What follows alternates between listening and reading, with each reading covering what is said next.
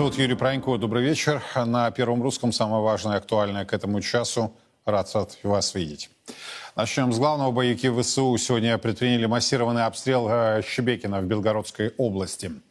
Этот небольшой город э, в этом регионе страны был сегодня неоднократно атакован. Бьют по гражданским объектам и инфраструктуре. Губернатор Белгородской области э, Вячеслав Гладков на вопрос, что можно сделать для прекращения обстрелов региона, ответил, что, цитата, «надо Харьков присоединить к Белгородской области. Это лучший способ решения проблемы обстрелов». Конец цитаты.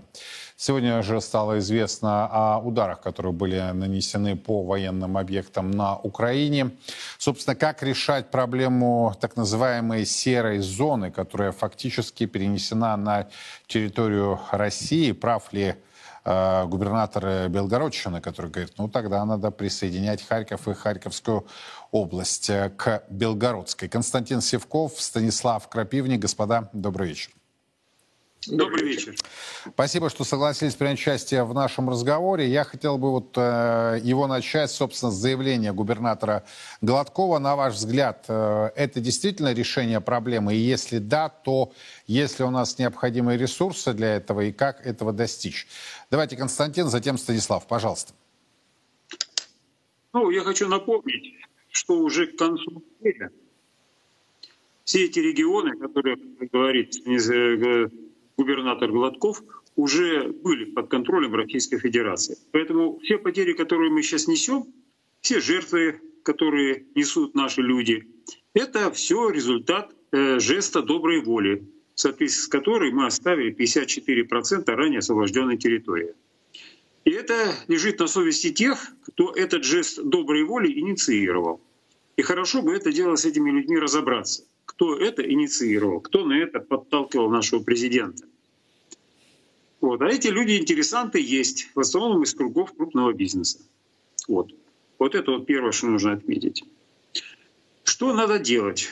Ну, если серая зона надвигается на нашу территорию, что, в общем-то, вполне законно, и вернее так, закономерно, потому что мы находим, действуем на территории Украины, поэтому представить себе, что украинские войска начнут переносить зону боевых действий на нашу территорию, вполне логично. Вполне логичен также и тот факт, что э, способ разгрома Российской Федерации отнюдь не военный. Способ разгрома Российской, Российской Федерации сугубо политический со стороны Запада. Он ставит перед собой задачу, Запад, не военное поражение нанести России, он понимает, это невозможно. Вот, я имею в виду решительное военное поражение, не локальное на территории Украины вот, или где-то в какой-то отдельно взятой зоне, а нанести поражение политическое, добиться ситуации, когда будет воспринято э, положение на фронтах или положение по итогам, скажем, заключения какого-нибудь мирного договора, который будет воспринят как военное поражение России, как сдача интересов России, инициирование в России революционного взрыва. Вот, собственно, все. Это цель Запада. И поэтому с этой точки зрения перенос серой зоны на территорию России также вполне закономерен. И, естественно, со стороны стратегии Запада. В этих условиях предложение Гладкова абсолютно правильное. Силы для этого в России имеются и имеются с избытком. Э, возможности для решения этой задачи мы имеем. Ну, э, единственное, что я могу сказать, что если бы мы воевали так, как прописано в наших учебниках российской армии, в учебниках еще советских, то э, еще к маю месяца прошлого года Украина вся была бы освобождена. Сейчас мы должны вести разговор о проведении вначале решительных действий по разгрому группировки ВСУ. Э, путем проведения скоротечной фронтовой операции, вот, в течение группы фронтов, потому что там по масштабу уже группа фронтов действует, двух фронтов в результате которой основные силы ВСУ должны быть разгромлены. Однако способ проведения этой операции уже может быть различным. Мы дошли до того состояния, когда противник сумел создать крупную наступательную группировку и группировку. В этих условиях нам наступать нецелесообразно. Надо дождаться, когда он начнет наступательные действия, и одновременно максимально ослабить эту группировку ударами по ней силами авиации и флота, ракет флота — и э, артиллерии, ракетных войск.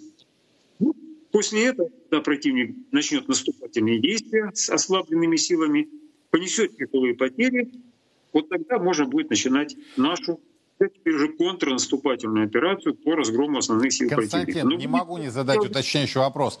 А вот этот контрнаступ со стороны ВСУ, который э, анонсирован тогда, был активно э, пропиарен э, и так далее, в чем причина его отсутствия его старта? Отсутствие старта очень простая. Потому что того состава боевой техники, который имеется у, у э, значит, значит, данных, секундочку, значит, э, материи, значит, боевой техники, того, того, того состава боевой техники, который имеется у ВСУ, осуществить серьезное контрнаступление со значимыми оперативными целями, с получением значимых оперативных целей, весьма проблематично.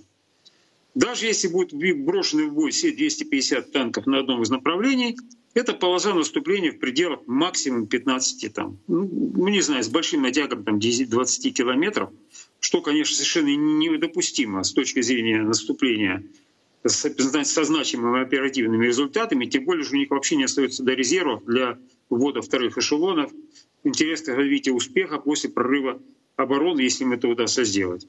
Вот. Кроме того, мы имеем господство в воздухе, мы имеем господство огневой на театре военных действий, превосходство огневой на театре военных действий. В этих условиях, конечно, наступать проблематично.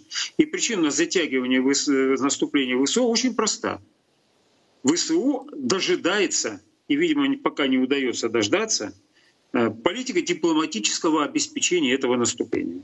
То есть, иным языком, добиться того, что сделала, скажем так, Российская пятая колонна, чего удалось добиться российской пятой колонне под Харьковом в прошлом году и под Херсоном.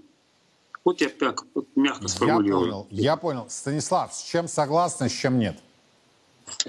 Ну, первую часть я согласен, то, что задача раскачать Россию. хочу напомнить, а, мы эту игру уже играли. Это называлась э, русско-японская война 1904-1905 года когда царская армия была в пятом году накоплена такой силой, то что она готовилась снести японцев с Корейского полуострова, наши кредиторы, которые были в этом случае французы, а, пригрозили то, что они заберут все кредиты и рухнут русскую экономику. Царь э, решился в сторону экономику, а они военной победы. И от этого мы подписали договор, э, ну, мирный договор с японцами. Японцы много не получили, Южно-Сахалин и острова на севере – а, ну, кроме этого, мы получили революцию 1905 года. Да, она была задавлена, была очень эффективно задавлена, не как э, в 2017 году, но все равно мы это получили. Противник надеется на то же самое. Я не согласен, то, что мы должны ждать э, украинское контрнаступление. Сейчас э, на Украине в Западе очень начали активно разговаривать то что их задача, наоборот, э, сдерживать русское наступление. Вот с этой угрозой украинское контрнаступление. Длинную игру мы не выиграем. Мы не выиграем длинную игру. А почему? Потому что нравится, не нравится, ну, эти 27 стран, э, ну, еще и там Япония, Южная Корея, их э, производственная мощь гораздо больше нашей. Ну, просто так. Да, половина натовских стран — это малепусенькие не э, промышленные державы, как Люксембург, ну, у них тоже есть промышленность, но они не, не крупные, масштабные. Ну, все-таки а, промышленность у них есть. Даже если она сейчас не наточена на военное производство, она будет. В американском бюджете, а а, год начинается в Америке, новый финансовый год 1 э, октября, там уже прописано гораздо больше э, денег и гораздо больше материалов на военное производство опять, если мы будем играть длинную игру, мы проиграем. Ну, просто потому что у нас нет на таком уровне промышленности, как весь этот гигантский блок. Так что нам нужно играть и играть быстрее. Если мы будем сидеть, мы увидим, как будут э, ракеты 500-километровой дальности бить под Москвой. И так дальше, и так дальше. А, будут просто накачивать и накачивать. Нам нужно уже их уничтожить. Да, а если будет одно наступление, конечно, это будет проблема. Они смогут реагировать к одному наступлению. Для этого нужно больше, чем одно наступление, больше, чем на одном э, на театре. Вот, например, можно также ударить э, Сумская область, также Харьковская область и в то же самое время Херсонская область. Начать э, э, десант через Днепр. Что это сделает, любые резервы, которые украинцы подготовили на это наступление, они должны будут их разбрасывать по всем фронтам, пытаться остановить наше наступление. Когда они уже полностью разбрасывают свои резервы, начинают еще наступление. Скажем, то же самое гулять по полю или э, в Донецке, Донецкой области. Полное наступление. Не дом за домом драться.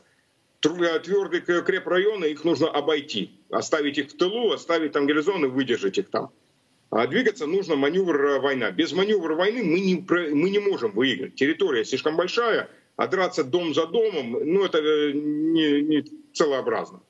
Бахмут взял как долго. Если у нас э, шла маневр война, мы просто оставили Бахмут э, в тылу классическая блицкрига война. Как э, немцы, как, а немцы это учили от нас э, в начале 30-х. Станислав, а Просто, вот вы подождите, вот вы говорите о том, что очень сложно противостоять 20 э, с лишним странам, которые фактически объединились в некую коалицию. С, я с вами согласен, американский бюджет стартует в октябре, да, и, соответственно, там уже прописаны вот эти строки расходов, в том числе на военно-промышленный комплекс, на оказание прямой поддержки, бюджетной поддержки и так далее далее. А, и вы говорите, что надо активнее, активнее сейчас э, э, маневрировать, как вы сказали, играть, да? Да. А, а у нас ресурсы для этого есть? Я думаю, верю, то, что у нас ресурсы есть. А если э, какие-то ресурсы Тогда есть, что сдерживает, если ресурсы вот. есть? Какой фактор? Я... Политические решения. Это не по военному. Военно, как э, прописано... Ну, то есть в этом вопросе вы с Константином согласны? Абсолютно. В этом абсолютно согласен.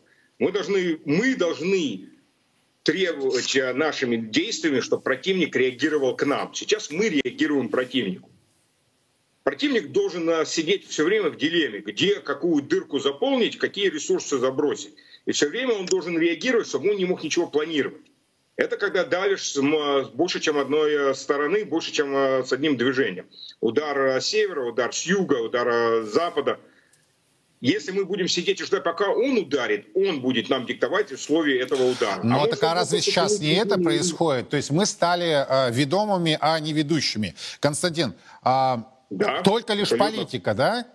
Я правильно понимаю, я что верю, что все... может Значит, объяснить. Я прежде всего да, хочу Севков, сказать, да. что я согласен со своим коллегой. Я просто мягко выразился, потому что другим объяснить вот эту вот затяжку с развитием событий вокруг Артемовска, кроме как выжиданием, ну каким-то хоть благообразным объяснением найти этому, с затягиванием, скажем, ввода наших войск вторых эшелонов после взятия Артемовска, где у противника там дальше только лишь что э, третьей линии полосы обороны, это Краматорск, Славянск, Дружковка, Константиновка, ничего нету, кроме Часова Яра, и что надо было брать Часов Яр, уже идти, окружать Часов Яр.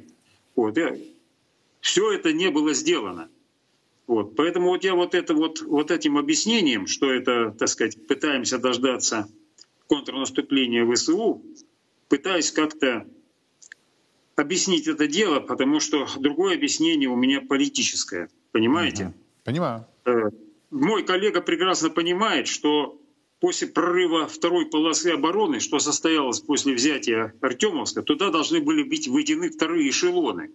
Для развития успеха, выхода на час Авияр в южном направлении, там им было бы уже не до наступления. И в северном направлении, на Красный э, Лиман. Вот. И плюс двигаться ускоренным маршем к э, вот этой третьей полосы обороны, чтобы не дать противнику закрепиться там, чтобы не дать противнику развернуть там группировку войск. Имея господство в воздухе, подавить ПВО. Надо иметь в виду, что вот это ПВО, которое там есть у них, это ПВО преимущественно ПЗРК. Э, серьезных ПВО, которые способны действовать, вот, пожалуйста, их уничтожают путем провоцирования залпами ракет, вот, и потом уничтожают так, как уничтожили Патриот и, по-моему, второй уже тоже сегодня по нему удар был нанесен в районе этого Патриота. Были серьезные взрывы. Второго Патриота он стоял в районе Киева. Остальные системы обороны, их там не так много. И можно было бы решить задачу, тем более, что мы реально перешли уже к применению бомб свободного падения. То есть это ну, норма, нормальное поведение, нормальная логика поведения. Но это ничего не делается. И я это объясняю одним, только политическими вещами. А за этими политическими вещами стоит как правильно говорил коллега, интересы серьезных сил. Вот. И эти внутри серьезные России. силы. Внутри России. Внутри России, только внутри России. Я еще раз говорю, еще раз говорю и повторяю, что э, в специальной военной операции нет вообще военного искусства. Специальная военная операция — это рафинированная политика. То, как там ведутся боевые действия, они идут, ведутся полном несоответствии с элементарными принципами современного и даже прошлого времен Второй мировой войны военного искусства. Вот, собственно, и все. Поэтому вот понимаете, да, конечно же, надо было так действовать. Я же сказал, самое простое и то, что логичное. У нас имеется огромный перевес бронетанковой технике, господство в воздухе, в авиации. Мы вполне могли бы провести фронтовую наступательную операцию. Ведь проблема взятия Донбасса и Луганска в годы Великой Отечественной войны, вот эта Донбасская операция, она считалась какой-то третьестепенной, малозначительной. Эта Донбасская операция прошла с 20 Э, с 13 сентября по 22 октября был освобожден весь Донбасс и Луганск.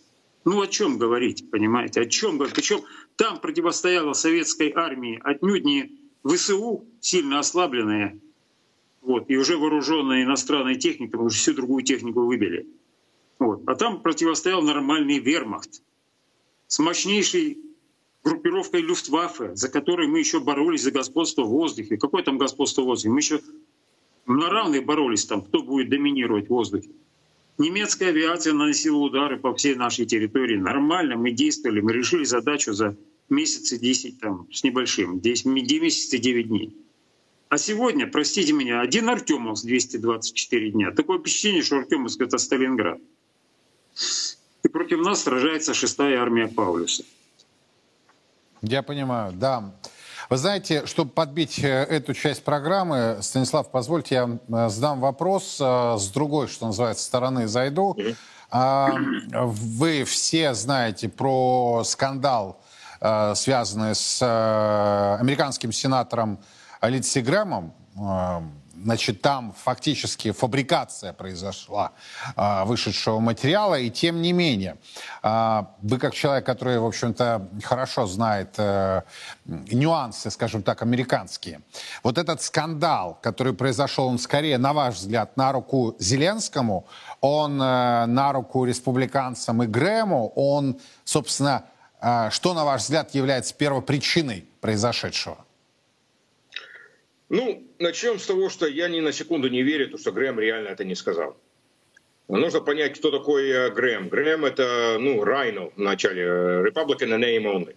А, такие э, псевдореспубликанец, а, ну, не консерватив. А, правая рука Миккейна, который, надеюсь, горит в аду, потому что он больше, чем заслужил это. Грэм обожает все войны. Он зарабатывает с этого, он их обожает. Сам, конечно, он никогда не служил, а, никто близко к нему не служил, но это такие люди. А, всегда легче играть а, игры с пешками чужих детей.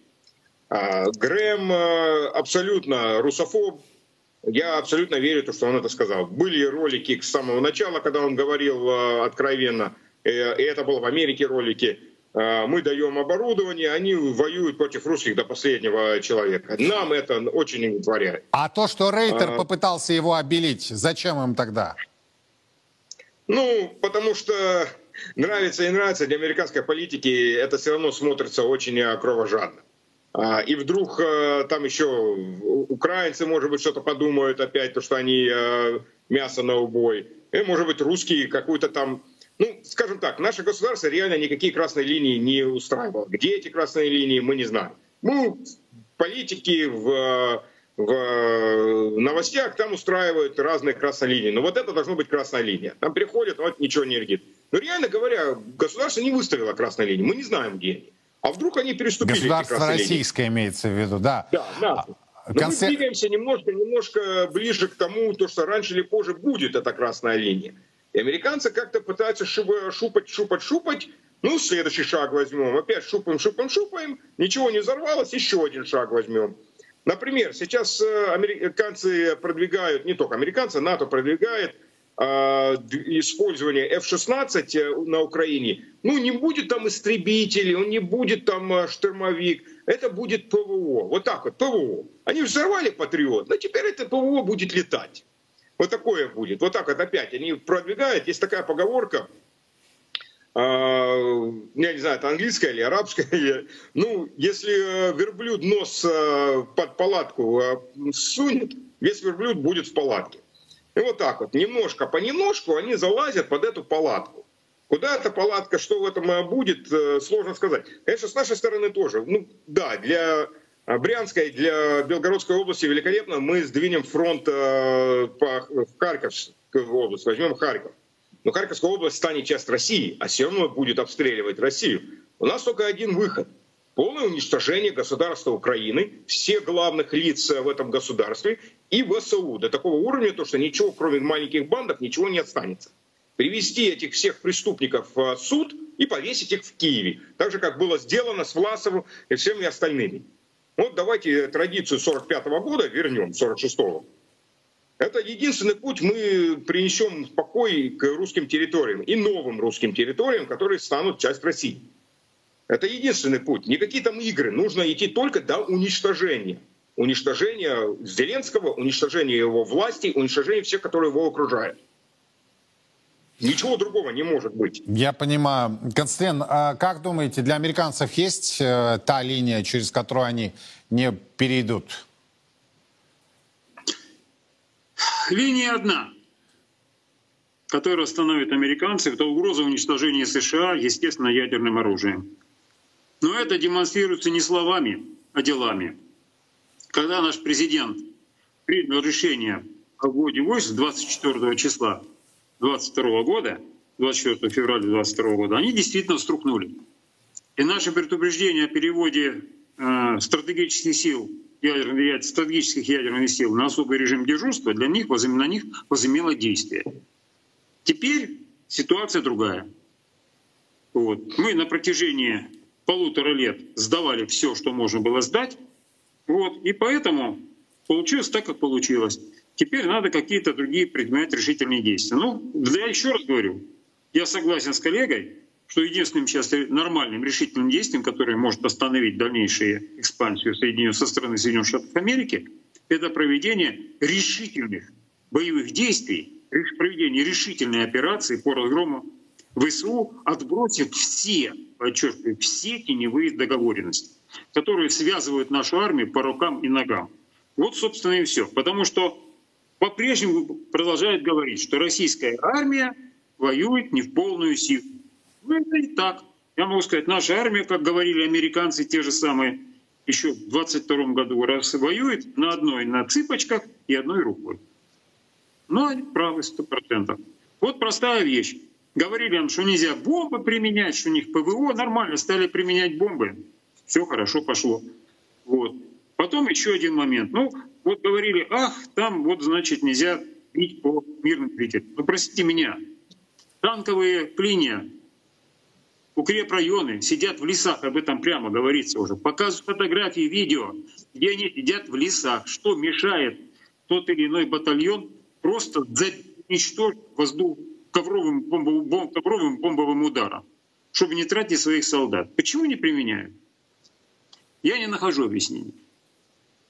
Разговор Спасибо. о ПВО не стоит, потому что работают в этом случае самолеты-бомбардировщики с больших высот, с применением системы СВП-22 или СВП-24, которая является определенной степени аналогом американской системы JDAM, только лишь применяют они бомбы высокой точностью, без вот этих вот самых, без уничтожения самой системы JDAM, как у американцев, а на борту наших самолетов все это стоит и обеспечивает точное бомбометание. Да даже если бы не было бы этого точного бомбометания, рассеивание при бомбометании с высоты 7 километров с использованием современных систем прицеливания не превышает 300-400 метров.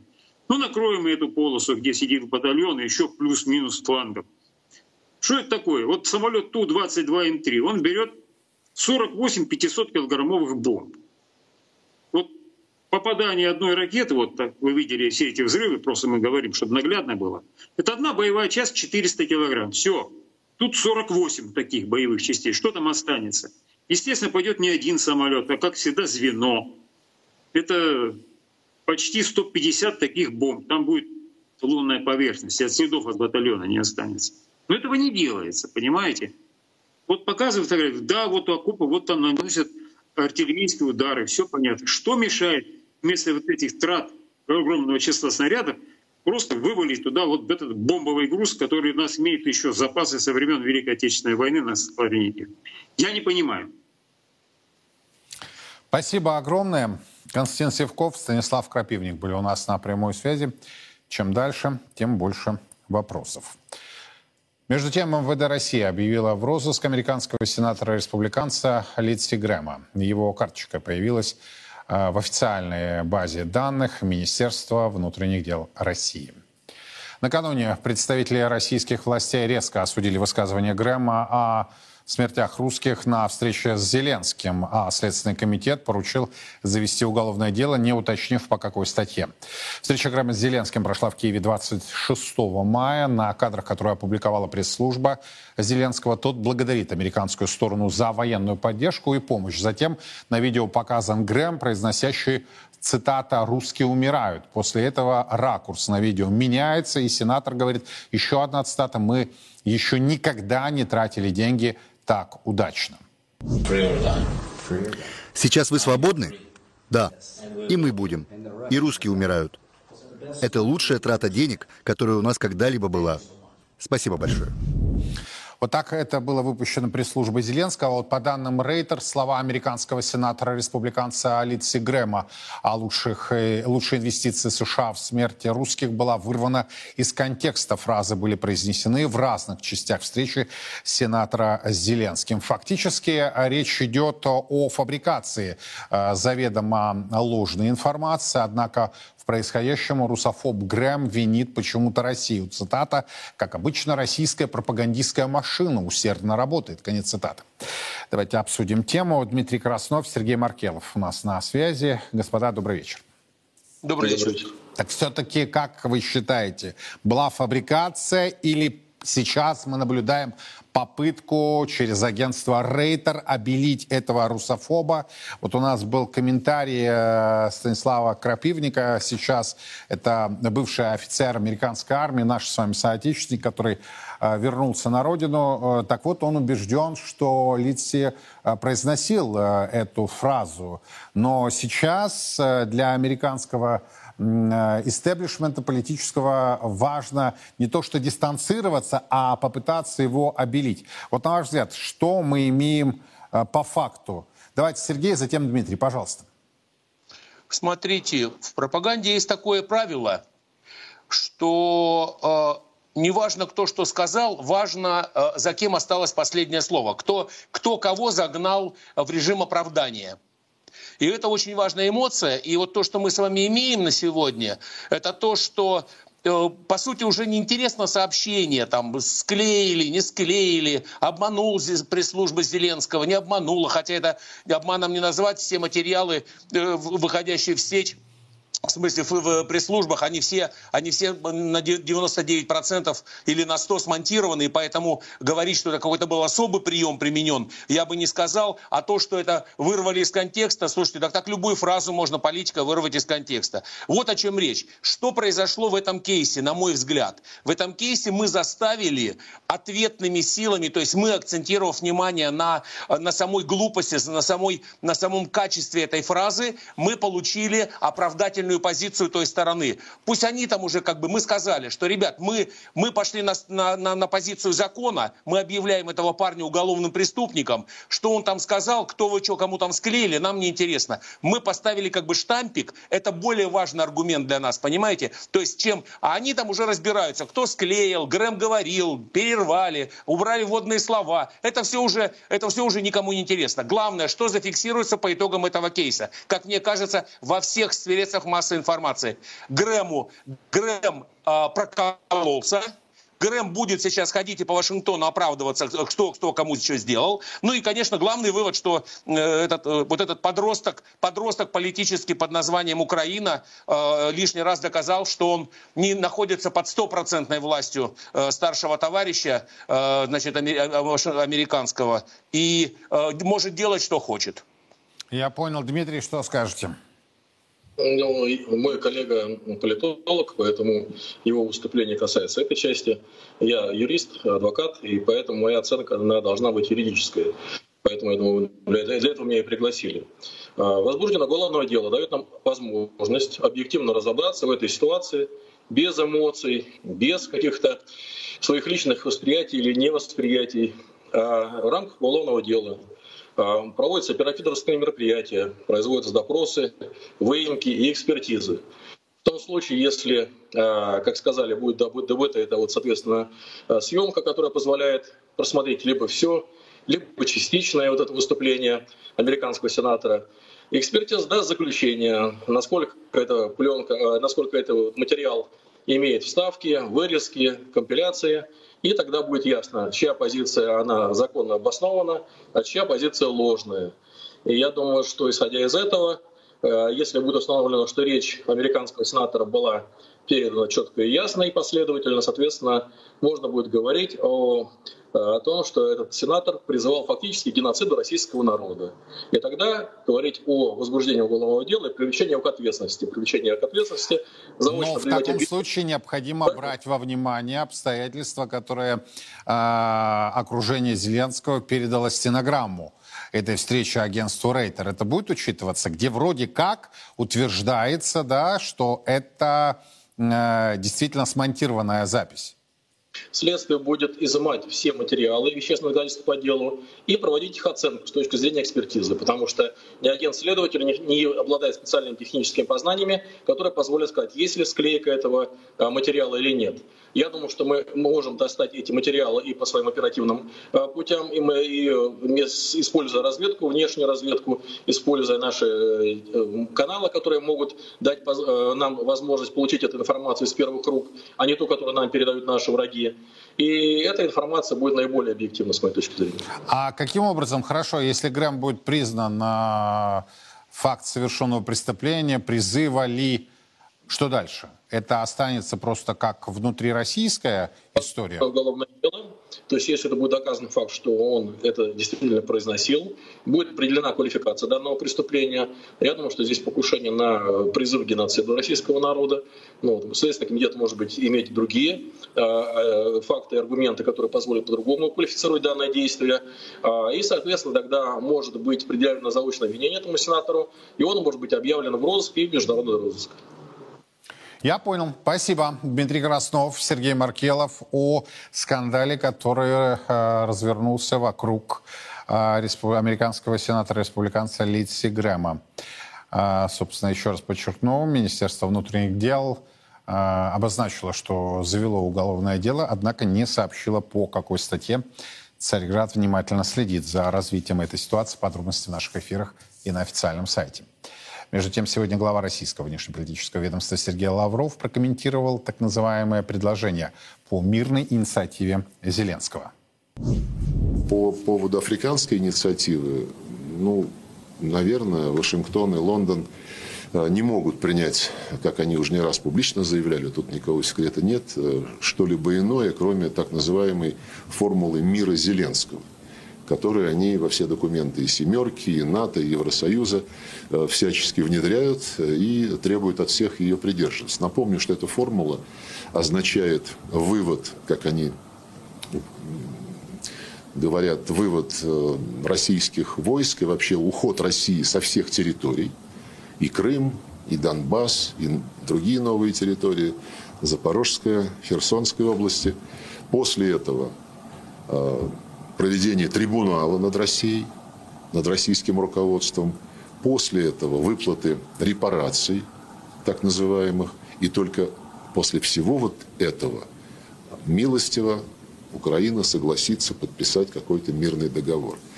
Учитывая, что а, Зеленский еще три года назад э, или пару лет назад – заявлял, что если кто-то ощущает себя русским из граждан Украины, то ради будущего своих детей и внуков убирайтесь в Россию.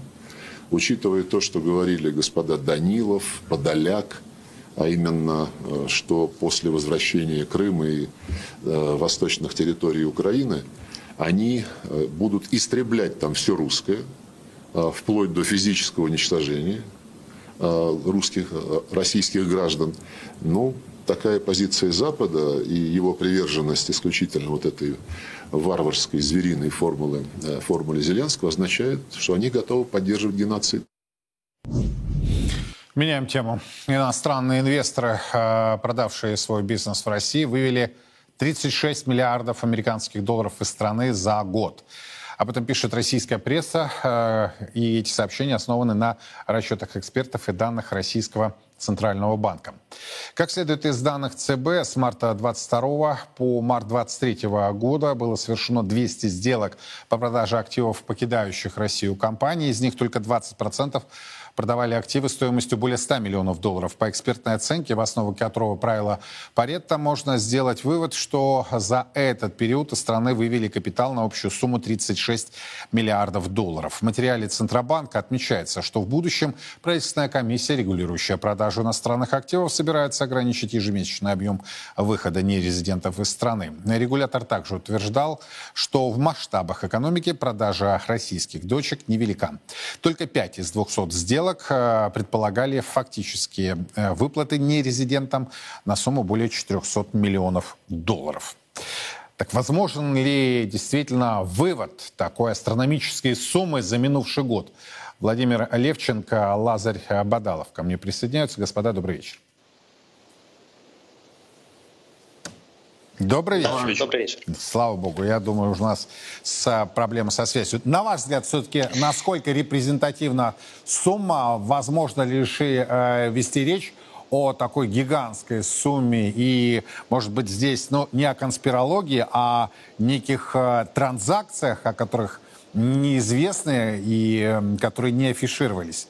Давайте каждый из вас выскажет свое соображение. Владимир, а затем Лазарь. Пожалуйста.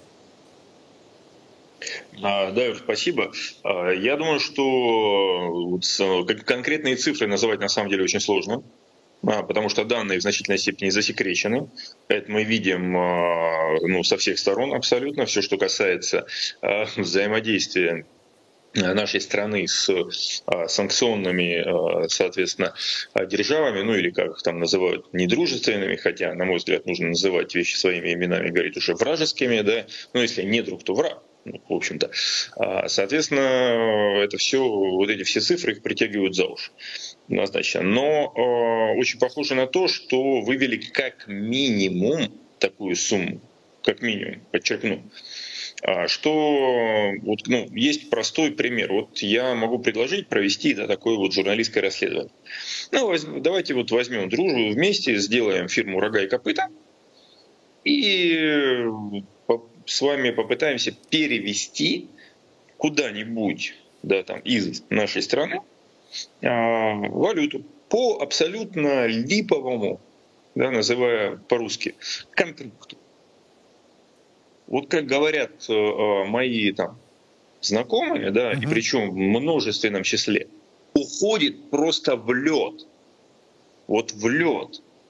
То есть без Внимание. Проблем. Вообще без проблем. При том, что у нас за нарушение валютного законодательства штрафы 100%. Да, это мы все знаем. А тут вот как бы никаких нарушений не находят. А кто этим занимается, кто за это ответственен? Ну, мы же знаем, да, на Неглинной, да, все эти люди сидят. Ну, не только на Неглинной, но прежде всего. И важный нюанс, критический нюанс. До начала войны вот попробовали бы провести такую операцию да там бы просто, не знаю, как бы вот и причем многократно. Вот это вот очень-очень важный момент. То есть а, отток капитала, да, о котором, да, Юр, мы, собственно, с вами уже ну, говорим не первый раз и не только, да, собственно, с вами, он не просто не а, ограничивается, ну, блокировать его тотально, естественно, нельзя неправильно в условиях да, там, современной экономики, но им нужно управлять.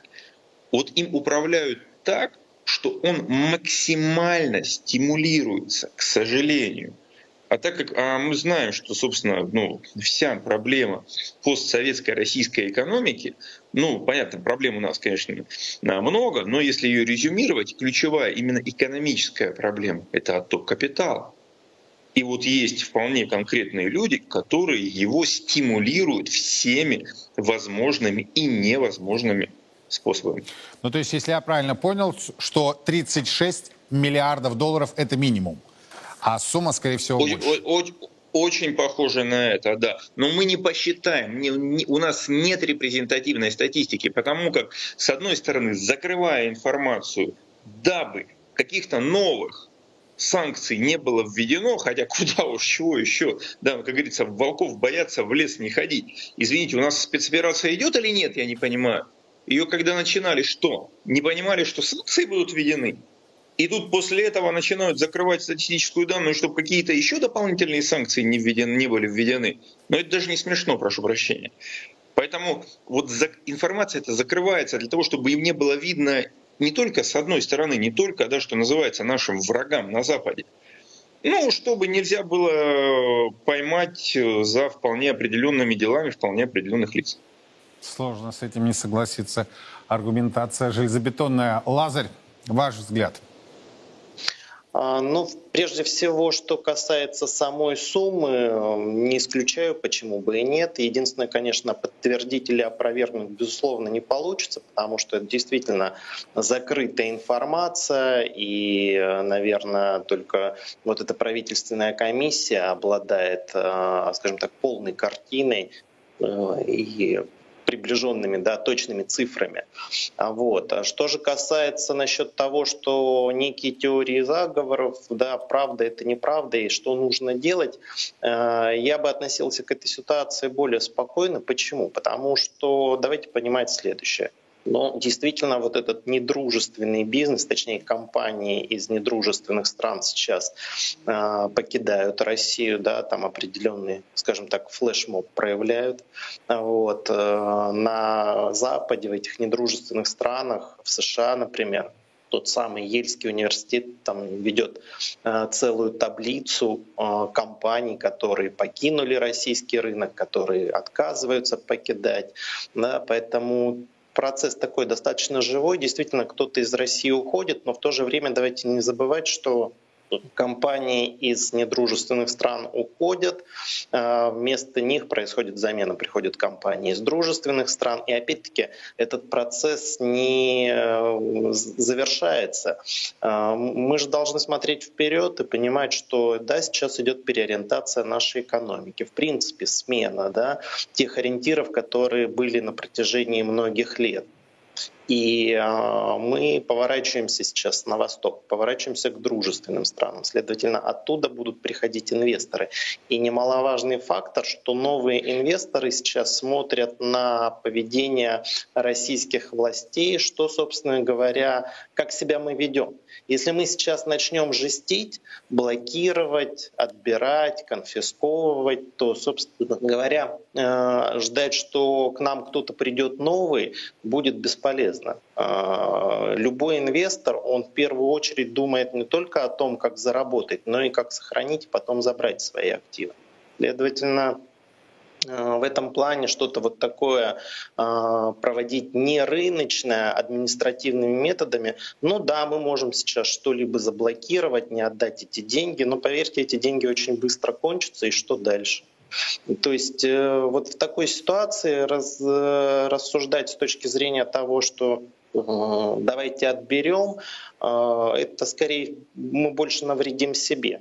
Я еще вот один момент хочу напомнить, что за прошедший год Россия погасила внешние долги более чем на 100 миллиардов. Это, кстати, на минуточку та страна, которой предрекали некоторые западные экономисты дефолт. Вот, так что в этом плане нужно понимать, что все-таки э, у нас остается своя экономика, мы должны строить свой рынок, да, и поддаваться на вот эти вот э, идеи я бы сейчас не стал. Я понял. Спасибо большое. Просто время у нас ограничено. Я продолжил бы эту дискуссию. Обязательно к ней еще вернемся. Владимир Левченко и Лазарь Бадалов были у нас. И вот вы услышали два полярных э, мнения. Единственное, что могу сказать, но ведь э, применение не рыночных механизмов, драконовских так называемых заморозок, э, не нами э, эта компания-то стартовала. И не с нас она началась. Это же с той стороны, типа цивилизованные но, кстати, до сих пор они понимают, что вот так взять и украсть они не могут. Они придумывают через Евроклир ту прибыль, которую Евроклир получает, например, э, за счет активов, э, русских активов, номинированных в евро и размещенных в странах Европейского Союза. Они говорят так, мы будем прибыль забирать. Там, кстати, прибыль очень нехилая. Ну, сумма там 200 с лишним миллиардов евро. Представьте, вот они, э, как это у нас в России говорят, крутят эти деньги, да, получают э, очень серьезный доход. И вот э, с этой прибыли платят налоги у себя, и вроде как киевскому режиму собираются отдавать эти деньги. Я просто вас настраиваю на то, что, безусловно, не, не надо жестить, с одной стороны, а с другой стороны, не надо им создавать благоприятных условий, в том числе по выходу. Тут Shell выходила там сумма была не такая большая. Вы посмотрите, как они качнули валютный рынок России. Поэтому здесь надо э, кнутом и пряником. Да, согласен, что выбрасывать жестко не надо. Но, еще раз подчеркну, и медом вот эту поверхность а, не надо тепличными условиями им а, как-то благоприятствовать, выводить капиталы. Кстати, я напомню, что по э, прогнозу того же ЦБ по 2022 году, еще этих данных э, нет, и они не публикованы, ожидается вывод более 230 миллиардов долларов из России. Это вообще рекорднейшая сумма. Я не просто так об этом заговорил. По итогам минувшего месяца российский госбюджет столкнулся с дефицитом, который превысил годовой план в 2 триллиона 900 миллиардов рублей. Бюджетные расходы в условиях спецоперации постоянно растут, а доходы на фоне русофобских санкций сокращаются.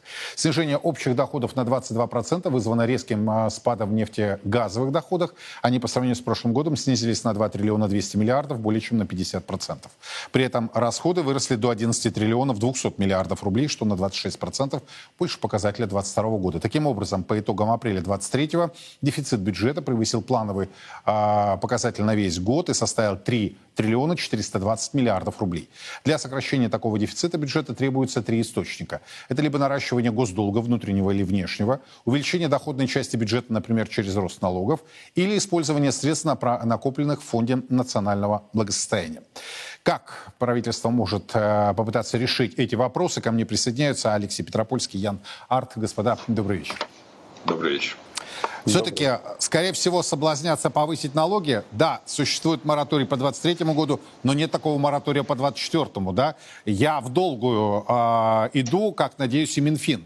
Э, есть э, вопросы национализации или приватизации. Тоже открытый вопрос. Я думаю, неспроста в информационное поле вбрасывались эти темы. Ну и классика. Это долг, да, внутренний, внешний. Даже на внешнем рынке можно занимать. Все-таки к чему, э, на ваш взгляд, будут склоняться «Слуги народа». Давайте Алексея, затем Ян, пожалуйста.